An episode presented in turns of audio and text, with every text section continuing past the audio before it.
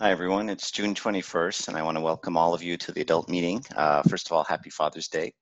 Uh, wishing you all a, uh, a, wonderful Father's Day to all the fathers out there. And uh, first and foremost, of course, our two fathers, Abuna uh, Kyrillos and Abuna Andrew. Uh, they've both been truly amazing um, pastors and fathers in, at St. Paul's. And I know that all of us feel the same way, that we really appreciate all the effort and love that they put into everything, uh, all the service they've done for us, and especially during this time of quarantine, uh, where they've really stepped up and, and made themselves accessible and the church accessible as best they could uh, during this time. Um, so I wanted to talk uh, today and continue our series about the liturgy. So today is the second talk in the in the series on the liturgy, and just to remind you all that uh, we have three series going on simultaneously. Uh, Tony Solomon is talking about marriage and family issues. Um, and Peter Rafalla is talking about dogmatic studies and theological studies, and I'm doing a series on the liturgy. Um, and today's the second part, and it's about liturgy and history. Uh, but before you, you know, get turned off by the name uh, and sounds a little boring, uh, hopefully uh, you give it a shot because I think there's a lot of, a lot of relevance to it. Um, uh, you know, just to remind us of this beautiful quote by St. John Chrysostom it is needful to understand the miracle of the mysteries, what it is, why it was given, and why it, it, it why is it why it profits.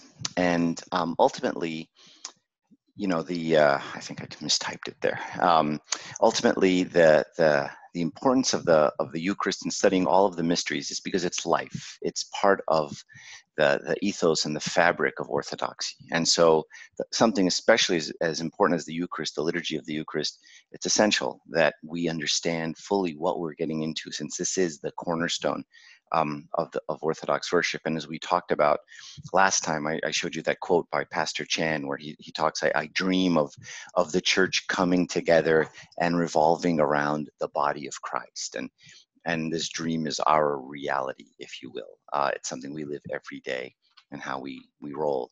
This is the schedule. The institution is what we talked about last week. And this week, we're going to talk about the historic uh, and comparative analysis.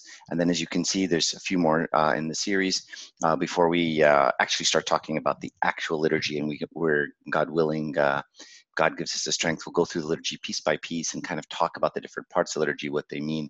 But I feel like before we can even get to all of that, it's very important to just kind of understand the background of what is going on so why study the liturgy uh, or anything spiritual right? And and so sometimes we think there's this dichotomy right? There's this the spiritual world and the theolo- theological world. And you know there's this theology that's out there and dogma and rites and rituals and history and all that stuff. But i don't want that stuff. I want to be a spiritual person. I want to live a spiritual life right? And i don't want all of this knowledge and, and book knowledge and stuff like that. But the first thing to understand is understanding allows me to fully participate with my whole being right? So it's not it's not just that um, I, I can i can come to the eucharist and comprehend what's going on and this enhances my spiritual life it enhances my experience in the liturgy uh, and most importantly it allows me to participate fully not just not just in my heart and my spirit but in my mind and my intellect and every part of me physically uh, included all of it comes together uh, in the eucharist. And in the case of the history this particular talk, the importance is that it, it, allows me to better understand mistakes in the past uh, and helps us all to avoid them in the future. And, and as you'll see as we start going, some of the mistakes in the past, uh, predominantly by the Western Church, are things that we are experiencing now in the Coptic Orthodox Church, and some things we can we can we can learn from and and become aware of, and so we don't go down the same path, right? Especially since. Um, you know uh, they've they've gone down some paths and dealt with some issues that we are now dealing with. And so we can learn to, to see how they dealt with those things um, and see if we can do that, do it and learn from their mistakes a little bit better. So quick review from last time. The word liturgy literally means lit, means people, erg means work. So it means work of the people. So it's a public service undertaken uh, by and for and through the people. Right? So this is not just something that the clergy does. This is all of the people, all of the congregation, they're all called co-celebrants in the liturgy. We all come together and we do this this thing. And so any any service can be a liturgy. We can have liturgy of baptism, liturgy of marriage, liturgy of the, the, the blessing of water. These are all liturgies that we have. And technically, the one we're talking about today is the liturgy of the Eucharist itself. And we talked last time about sources of knowledge, how we know what we know, uh, the biblical, apostolic, and historical knowledge. Uh, but most importantly, we, we, we, we went through this, this concept of, brethren, stand firm and hold to the traditions which you were taught by us, either by word or by mouth, a word of mouth or by letter. And this is what uh, St. Paul taught them. It's not just what we wrote to you, but if we told you something, you should do those things. So there's this this living tradition that that the church has never departed from. It's alive and continuing. And the apostle Paul, you know, tells the Thessalonians, just because I didn't write it down, it doesn't mean you shouldn't do it. Uh, obviously, um, but this gets, of course, gets lost on us because we're so detached that that we don't have St. Paul's word, but we have his letter. Um, however, as Orthodox and as traditional churches, we do have his words at some level because those words were given to uh, apostles and given to bishops and given to clergy that continued on in the sacred uh, tradition. Uh, again, a reminder from last time, this word, do this in remembrance of me. And the question is, is it just remembrance? Is it just a memorial? Is it just a symbol? Uh, and we talked about this last time. The word anamnesis, it comes from the same word as amnesia, uh, which which we all know means to forget something. Just not just to forget the past, uh, but to forget the present. And so anamnesis means ah amnesia, so not amnesia. So instead of forgetting the past and the present, it means to live in the past and in the present. So a very important concept is that we only offer one Eucharist. The, the Eucharist was only offered once, it was offered by Christ. So that very, as St. John Chrysostom says, that very same supper at which Christ was present is accomplished. The Eucharistic supper, what we do in the liturgy at church, does not differ from that supper in any way. In fact, we partake and participate in it. And we said that it is an abuna that performs the liturgy, that, that conducts the liturgy. It is Christ himself. And Abuna stands there and represents and shows us Christ in, a, in an incarnate form, shows us a tangible example, a tangible symbol of, of Christ, but it is Christ himself at the altar, not the priest. All right, St. John Chrysostom says, He who celebrated the divine Eucharist at the Last Supper, Christ, is the same one who now also performs these mysteries. So it's it's it, it, it's still Christ. We priests are in the position of servants. The one who sanctifies and changes the holy gifts is Christ Himself. So where are you during the liturgy? And so if if we really understand this concept of anamnesis, right, that I not just remember this past event as something that happened in the past, but rather that it's a living thing that I'm actually there at the Eucharist itself right? This is why when we look at an icon as opposed to a picture uh, of the Eucharist, we see that at the icon of the Eucharist, if you look carefully at the icon, you find that you are at the table, right? And so we don't remember that event as a past event. We are we we we live in that event, that continuous Eucharistic supper. So every icon, as I go through uh, and I scroll through these icons, you'll see each icon. You're at the table, and you are reliving the icon, the the event with Christ uh, himself, right? So there's only one Eucharistic supper. There's only one Christ who conducted it, and we partic- participate in this living uh, sacrament. So let's go, let's start our new talk. What did the Lord leave the disciples? Well, when Christ ascended to heaven, he left them several things, right? He left them all the books of the Old Testament. So the, the disciples had the books of the Old Testament. They had the tradition, what limited tradition they had created at the time. He left them the Holy Spirit to guide them right? Uh, the Pentecost that we celebrated a few weeks ago. And he left them the liturgy, right? He said, Do this in remembrance of me. He, he conducted the liturgy and he left it for them. So the early liturgy, and I want to talk a little bit about how the early liturgy looked. Uh, it's important to note that the first gospel was, was St. Mark's gospel. It was written around 55 AD. Exact date isn't known. Um, but it was written, you know, 30 years, 20 years after the ascension, um, after Christ left. And so, for the first 20 years of Christianity, there was no gospel at all written. No one had actually written down anything. So, you know, where did where did the what did the Christians read? What did they do when they get together? What did they talk about? What was their what was their activity? And so, people found the gospel in the liturgy. All right. So, you know, there's no there's there's no gospels to read, right? So liturgy became an intricate part of early life. And we, we read this in the history books, the, the catechumens that were in Rome and, and, and how the, the Christians worship down there and to avoid persecution. But since we have no gospels, we know that the word of God, the, the, the Bible, right, is, and the body of Christ is the word of God. So they simply found, right, they found the gospels in the Eucharist, right? The Eucharist was the living body that they took, right? That was the word of God, the logos of God that they took uh, every day. And the liturgy was something to be lived and not performed. It was life. It wasn't a, a, a, performance where I read the book and it says I'm supposed to do these actions now, and then I do these actions and I go and I stand. It was a part of their life. It was it was intricate, right? There was there was no separation between personal and public worship, right? I prayed before the liturgy, I prayed at the liturgy, and I prayed after the liturgy, right? And during the liturgy. And all of it was intricately woven, right? It wasn't like, well, I've got my prayer life, but now I'm going to go to church and I'm going to do my thing at church, and then I'm going to come back and I'm going to go in my room and I'm going to pray, right? And there is this, we, we have, we have these two kinds of, of very important prayer, right? We have this personal prayer and we have this corporal prayer and the two are integrated. In fact, the fathers often tell us that um, if, if we don't pray before the liturgy, we won't have much to say at the liturgy, right? It just becomes a part of it, right? But it intensifies. And the liturgy brings out the intensity of my prayers the entire week. It's like this culmination. In fact, if you look at the cycle of the church, right, we have these cycles in the church. We have daily cycles, right? We have the Agpeya or the first, third, sixth, ninth hour, etc. Right, and we have weekly cycles where we have matins and vespers, and then Tasbeha, and then the and and uh, uh, and then the Eucharist, and we have monthly cycles, and we have annual cycles. We have these cycles, and the weekly cycle of the liturgy becomes the culmination, the peak of the of the spiritual life that week.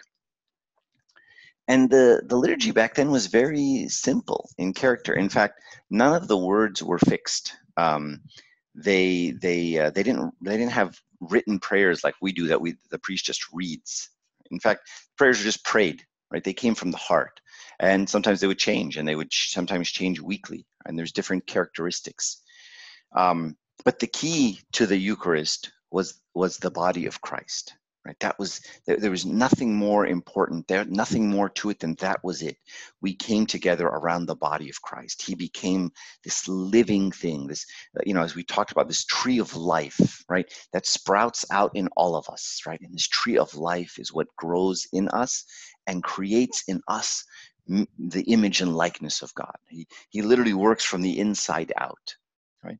And uh, communion was the, the key part of the liturgy right? This this concept of i'm going to go attend the liturgy and then not take communion. I'll just go i'll take a blessing and i'll just attend i'll stand there. This is a very foreign concept of the church. I mean what's the point? What's the point of attending a liturgy and not taking communion or just standing there and taking a blessing or going to socialize is usually what, what ends up happening right? this concept is very foreign. In fact the concept was we go we we take the Eucharist, we have an agape meal together as a community, and we leave. We go back to our own personal spiritual lives. Right? So, in fact, back then the deacons um, would every single Sunday carry the mysteries to all those who couldn't take communion. So that was a key job of the early deacons and the early um, diaconate. That that role in the church was they would take communion to people in prisons and who were sick and who were ill and whoever couldn't take communion that day for some whatever reason. That was the deacon's job, is they would take communion. So com- the, the act of taking communion was the essential part of it, right? And and I liked that uh, during the, the the pandemic, uh, you know, in, in in our diocese, Anba Serapion made the very wise decision to say, look, you know, we're not just going to live stream videos and you watch, right? If if we're not going to take communion, there's kind of just no point in watching, Right? There's no point in just watching a live stream of, a, of someone else doing the liturgy for you, you know. And, and so he pushed to open the churches so we could take communion because that was the key part of the liturgy. It's not watching it, listening to it on an MP3 or watching it on YouTube or whatever the case may be, but rather participating in it mystically. Um, and that leads to my next quote. Like the liturgy was mystical, and there's this beautiful quote uh, from Abuna Tadros Malaty. He says, "Truly, I wonder." whether the church during the celebration of the Eucharist is raised to heaven to be with her divine bridegroom, right? So whether the entire church just goes up to heaven or whether the earth itself is transformed into heaven as the heavenly bridegroom himself comes with his angels, comes down with his angels to embrace and take for himself his bride whom he loved. And so he's wondering, are we all transported up to heaven or whether heaven, earth becomes heaven during the liturgy, right? So th- this is this is what the early liturgy looked like, right? This very mystical, very beautiful, very prayerful, very thoughtful um, uh, time of worship that culminated in taking communion, right? And becoming, having this this seed planted in me, the the body, the living body of Christ, right? That then becomes the living body that that that infects uh, me and and makes me, changes me, one of one of the beautiful prayers, uh, and we'll get to this at some point, is the Epiclesis in the in the liturgy, where we ask the Holy Spirit to come and descend uh, upon the the bread and the wine and turn them into the body and blood. But the prayers of the priest are very interesting. He says he doesn't just say descend upon the bread and wine, but descend upon all of us. So there's two prayers at that moment: change the bread and the wine into the body, and change me into the body change both of us, right? Transform both of us, right? Morph us both into the body of Christ and make us part of this living, uh, this living organism. So, uh, as I mentioned briefly before, the only things in the liturgy before were themes uh, in the text of liturgy. So the words were not set, and so there were six major uh, themes that happened in every liturgy, and they're very consistent across, you know, the history of the church. Um, but the words were not set. So there was always a prayer of thanksgiving. Uh, there was a time to pray, uh, praising God and His creation. Uh, there was a time for the anamnesis, right? Remembering the Lord's words, take, eat of this, all of you, for this is my body, which is broken for you and for many, so on and so forth. There was the epiclesis, which I just mentioned. This is the invocation of the Holy Spirit. This is when the Holy Spirit comes down and changes the bread and the wine. There were some litanies, some prayers, uh, because after the bread and the wine are changed and Christ is with us present, it just kind of makes sense to ask him for stuff, right? So we ask for the peace of the church, we ask for the patriarch, we ask for the priests, we ask for the servants, we ask for the crops, we ask for all those who offered things, right? We all we ask for all of these things, right? And then finally the distribution of the mysteries where everyone takes communion. So none of these were actually set. And so the words of the liturgy themselves were only set after heresy starting, right? So you can imagine someone standing there and starting to pray, and they would just pray whatever they thought. They would start praying Thanksgiving, and they would thank God for a while. And then after they're done, they would praise God for his creation for a while. And then they would remember some of the words. But you can imagine that someone, for example, who has an incorrect belief, is a heretic, or has a, a, a poor understanding of theology, could say some things that were just wrong. Right? And you could start, you know, saying whatever. And so once some heretics started like writing liturgies, the church said, well, a minute, you know, maybe we shouldn't just, you know, let everyone say whatever they want to say because not everyone is, you know, trained or educated or, or, or within the church enough to just be able to pray. So what they did is they picked some of the liturgies from some of the famous bishops, right? So as you know, in our church, we have this the the liturgy of Saint Kyrillos, Saint Basil, and Saint Gregory, right? So three big theologians in the church, and we thought to ourselves, okay, these guys are are, are, are solid guys, right? And they, they can so. It, and it's not like they sat down those three uh, saints sat down and wrote a liturgy it wasn't like that it was more this was the liturgy that they prayed um, you can imagine that after a couple of years of praying the liturgy you know, with these particular themes, then after a while you kind of start to say the same thing, right? It's like, you know, in Sunday school when the prayer always, you know, reverts to, you know, please help those who didn't come this week, come next week, you know, that sort of thing, help the poor, right? There's kind of this group think, right? I can imagine as a, as a, as a priest or bishop after a while, I just start saying the same stuff. Well, what someone did is someone wrote down what St. Basil used to say when he prayed his liturgy. Uh, and then they started just using that as, as the text. Um, and having said that, uh, these themes are set, right? But you can mix and match, which is what we do to this day, right? I mean, sometimes you'll see, you know, some a priest start with the Saint Basil liturgy, and then at one of these points he'll switch to the Saint uh, the Saint Gregor- Gregorian liturgy, and then he'll switch back to the Saint Basil liturgy, right? And and as long as they kind of keep the themes the same and they kind of move in lockstep with each other, uh, it's fine to kind of borrow from one another uh, different liturgies. So we see that today where they, some priests will fluidly move back and forth between different liturgies. Um, and that's okay, right? And that's something we can we can do today in this in our current environment. So one of the, the early uh, the, the things I want to really focus on today is the Middle Ages, um, and, the, also known as the Dark Ages. And and so why we study the Middle Ages is not it has nothing to do with proving who's writer and saying you know ha look, you know, you guys are bad and we're good and, and none of this silliness. Um, there's a great quote those who do not study history are doomed to repeat it. And I think that's a very uh, fair assessment. Um, I think that the more we know what other peoples have gone through and what other challenges, other it's just wise to to read about their challenges and, and to kind of uh, work to avoid them if, if at all possible. Um, so the Western Church made two mistakes. Uh, and the first one was the influence of politics. So during the, the, the Middle Ages, there was this mixture between um, the, the church and politics. And this is a very dangerous mix uh, because what happens is the church's influence, uh, it influenced in state affairs and the state influenced in its affairs. Uh, things like the Crusades that were, were wars, holy wars, where God told the people to go and conquer these lands. And a lot of these crusades were uh, you know, uh, you read about them, they're terrible things, and a lot of people died. And the the Pope of Rome, the the emperor who just wanted to, a lot of soldiers would just tell the Pope of Rome, tell everybody this is a holy war, so they'll fight and they'll say, you know, I, I need to conquer this land not for the emperor, which is the real reason, but for God. And so once politics mixes, um, it's it's very dangerous, right? Because uh, clergy then becomes a powerful tool. It's it's something I can use against people. And, and this is where we get saying this today, like uh, religion is the opium of the masses, where um, I can use religions to, uh, to kind of get, you know, affect things that I want. And so if I can get a priest to say it or the bishop, the pope to say it, people will do it for me. And um, what this ends up doing is it secularize, secularizes clergy.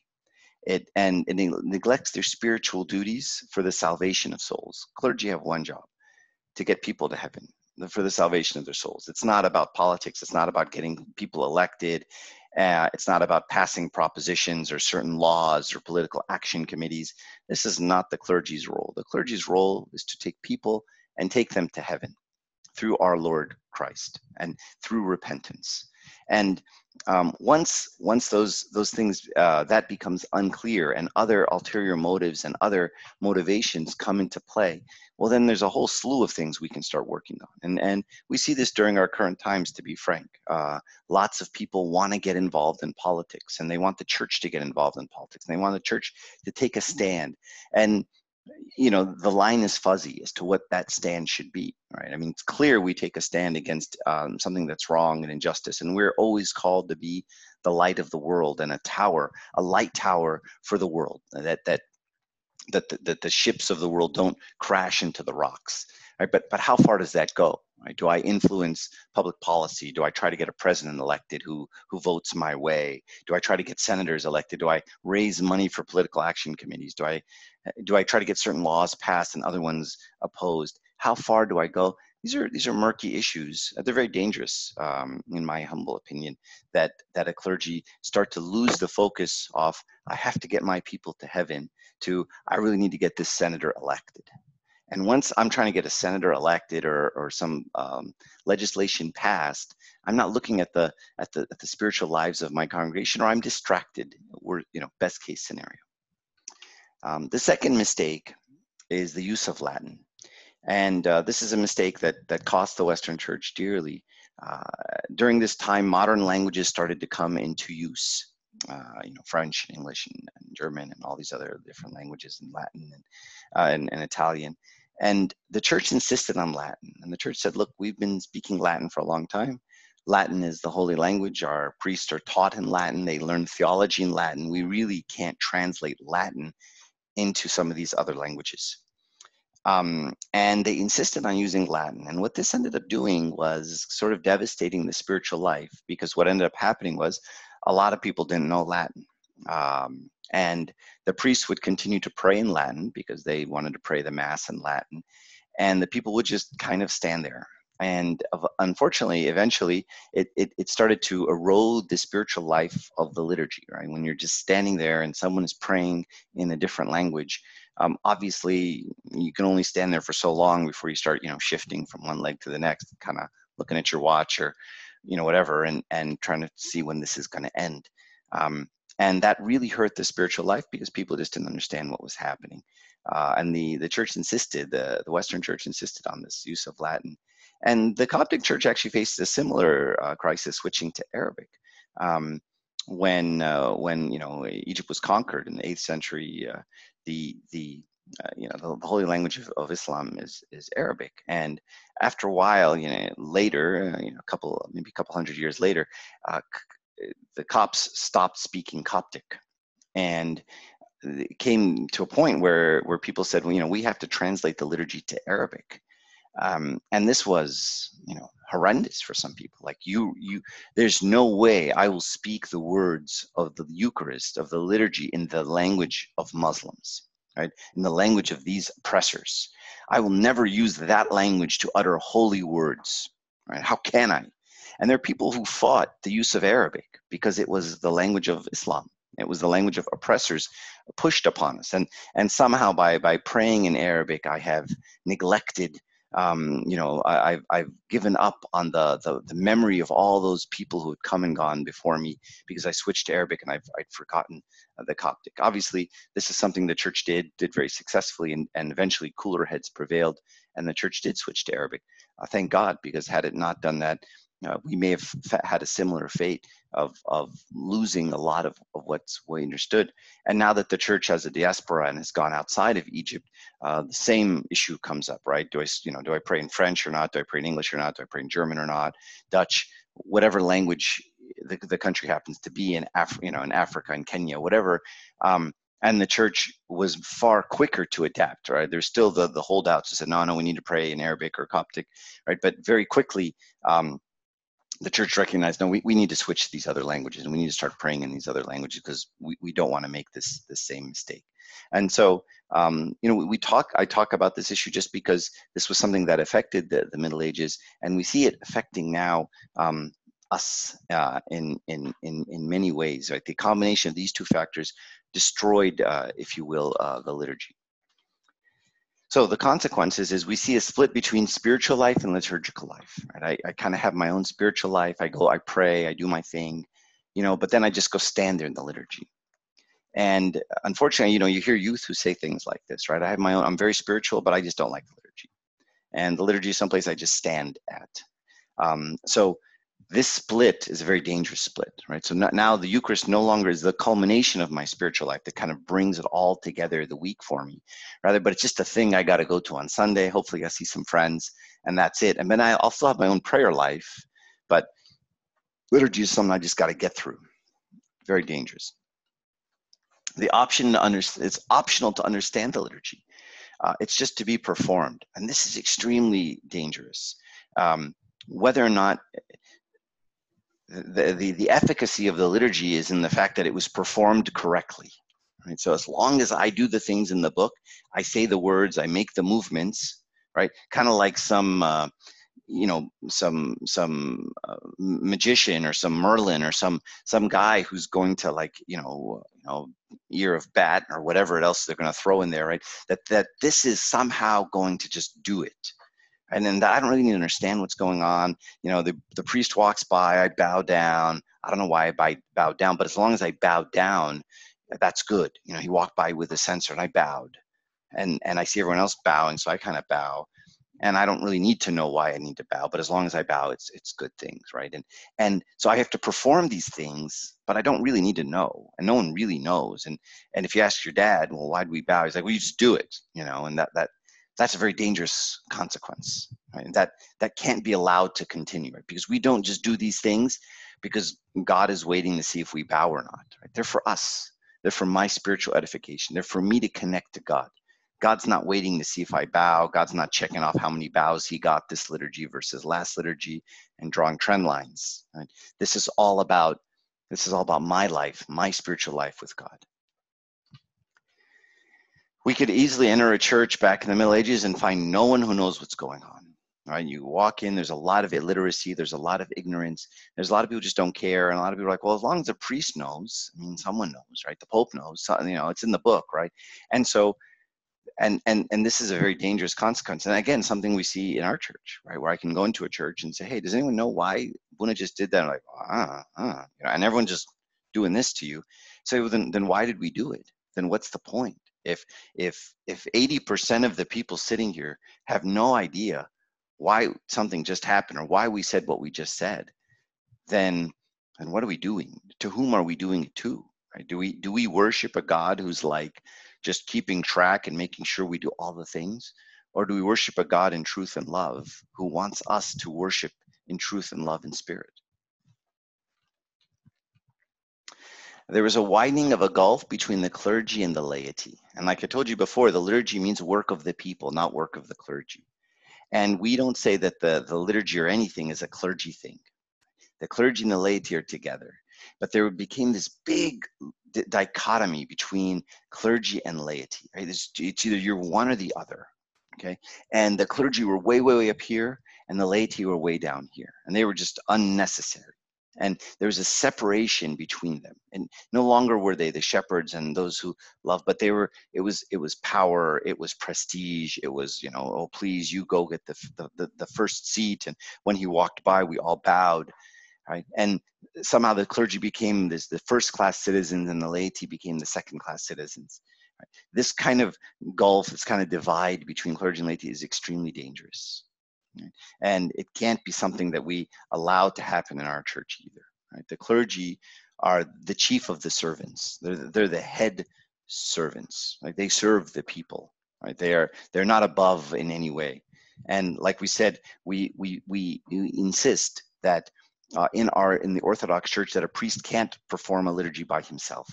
Right? That he has to have people around with him, at least one other person, right? So that they perform it together, that there's some people there. Um, and this this kind of deadening of the liturgy gave birth to the Protestant movement, right? The reaction was, well, look, if if you if your spiritual life is something else than your liturgical life, and no one knows what's going on, and no one understands what's happening, and you're just performing some rituals, then why are we doing this? And that's a perfectly legitimate question, right? That's the, that is the right question to ask. In fact, uh, given what they were seeing, right? And so once once we we enter into this realm where there's ignorance and uh, just bl- mindless, blind following of rituals, then someone's going to come along and say, "Well, how about we worship Christ in truth and spirit?" And everyone's going to nod their head and go, "Yeah, that's that's what we should be doing." So this this overreaction of of Protestantism created if you will, uh, this overreaction of Catholicism created Protestantism. Right, reacted to it. So I, I have this um, this, this this kind of uh, small continuum that I, I like to talk about. But if you if you think about Catholicism, we can start on the left. Um, it's all about the rituals. It's all about the body, right? And there is no meaning to the rituals. It was just do the rituals, do the things. And so the Protestant church came along and said, well, no, it's not about the body, it's about the spirit. You don't have to do the rituals. You don't have to mm-hmm. make the sign of the cross. You don't have to prostrate. You don't have to fast. You don't have to take the Eucharist. You don't have to get baptized. You don't have to do any of those things. It's all about the heart. If you want to get baptized, you raise your hands and you say, Lord Jesus, I want to accept you as my personal Savior. No water, no priest, no rituals. And so, if you really look at Protestantism, you find that it's a very strong reaction to a lot of things in Catholicism, right? including this idea of over ritualization and so the consequence was no rituals, right? You know, I don't need to stand even when I pray. I will sit. I will just cross my legs and sit there. And none of the rituals um, transpired and, or, or, or, continued over into uh, Protestantism, unfortunately. So you see them as two reactions. And, and, and I'm very proud to say that when you study Orthodox, you find it really is in the middle, that we don't take rituals alone and we don't take spirituality alone, but we always put them together. And we really can't have one without the other. Right? We, we really can't just have rituals without meaning. There's there's no point to that, and we can never allow ourselves through ignorance or any other you know deception to think that that's okay. That as long as we just do the things that we're fine. Um, Louis Bouyer, he's a he's a um, a very uh, noted noted scholar in uh, in, litur- in, in liturgics, and he was part of this this liturgical revival, liturgical movement in the 18th century. Um, he says Protestantism can only be understood if it is seen as a reaction to a religion that had degenerated. And look at his words. He's Catholic, by the way, and he's talking about the Catholic Church. Had degenerated, if not into magic, at least into superstition. I mean, look how strong he, he words this, right?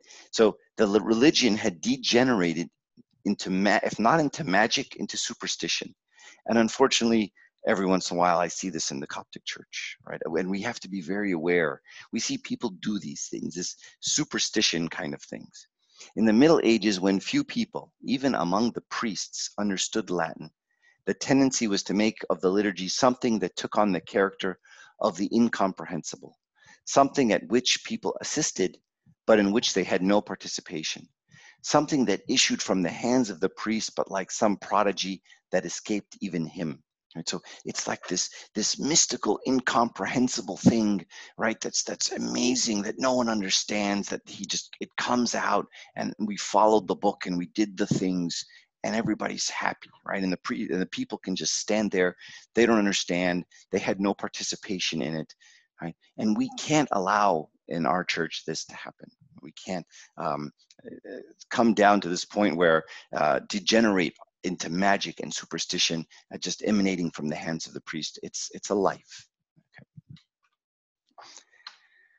So what happened to the Orthodox churches? Well, luckily we were conquered by Muslims, um, and so we didn't uh, go through many of these things that happened in the Western Church. We were just at the, you know, in the Coptic Church in the, in the 8th century, and, and later the Ottoman Empire conquered the, the Byzantine uh, world.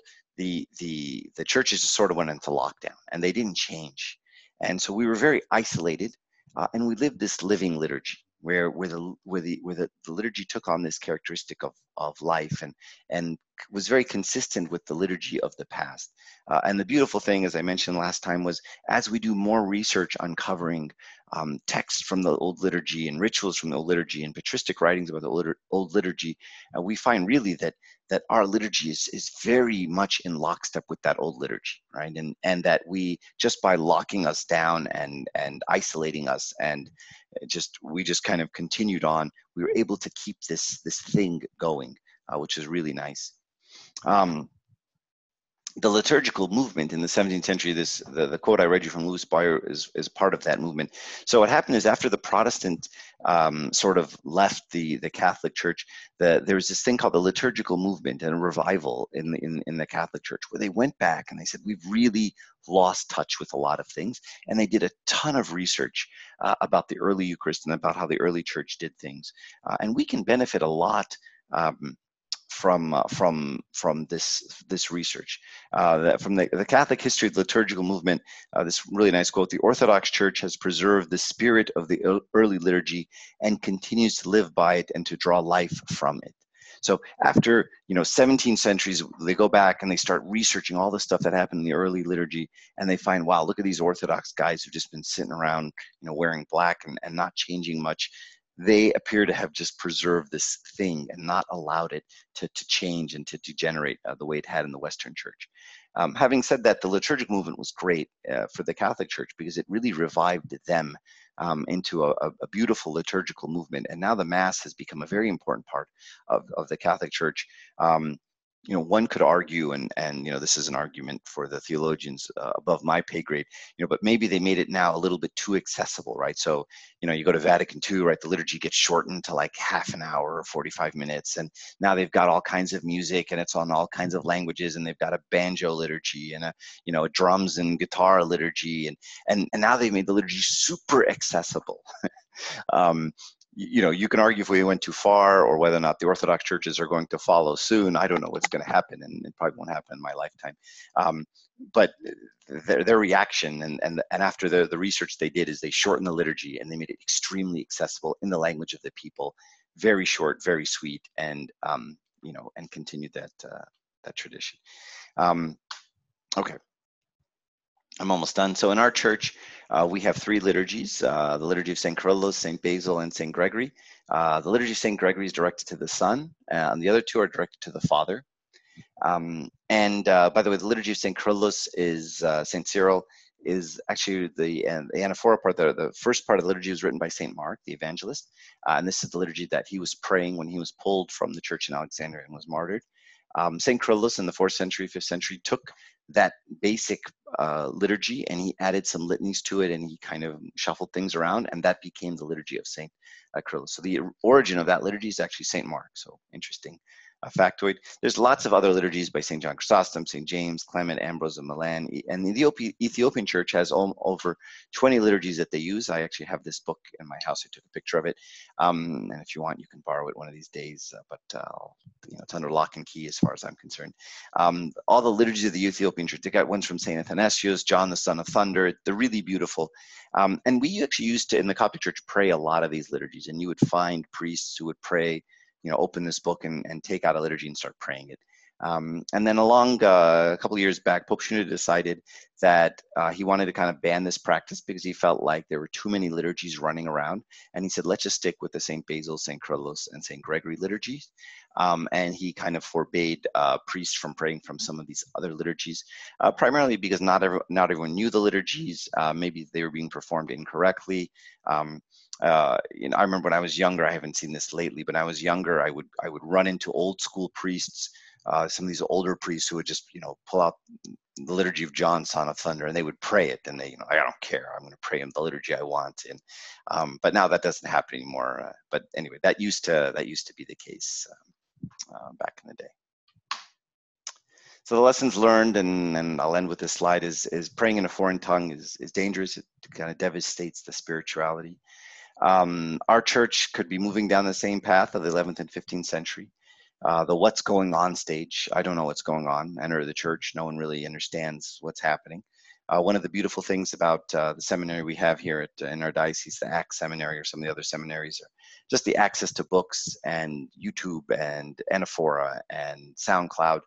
There's so much knowledge out there now. Now it's, um, I think we've averted this this crisis of a, of, of I mean, the crisis still exists, and a lot of people don't know what's going on. But back in the day, you couldn't find out what was going on. No one knew. Maybe the priest didn't know.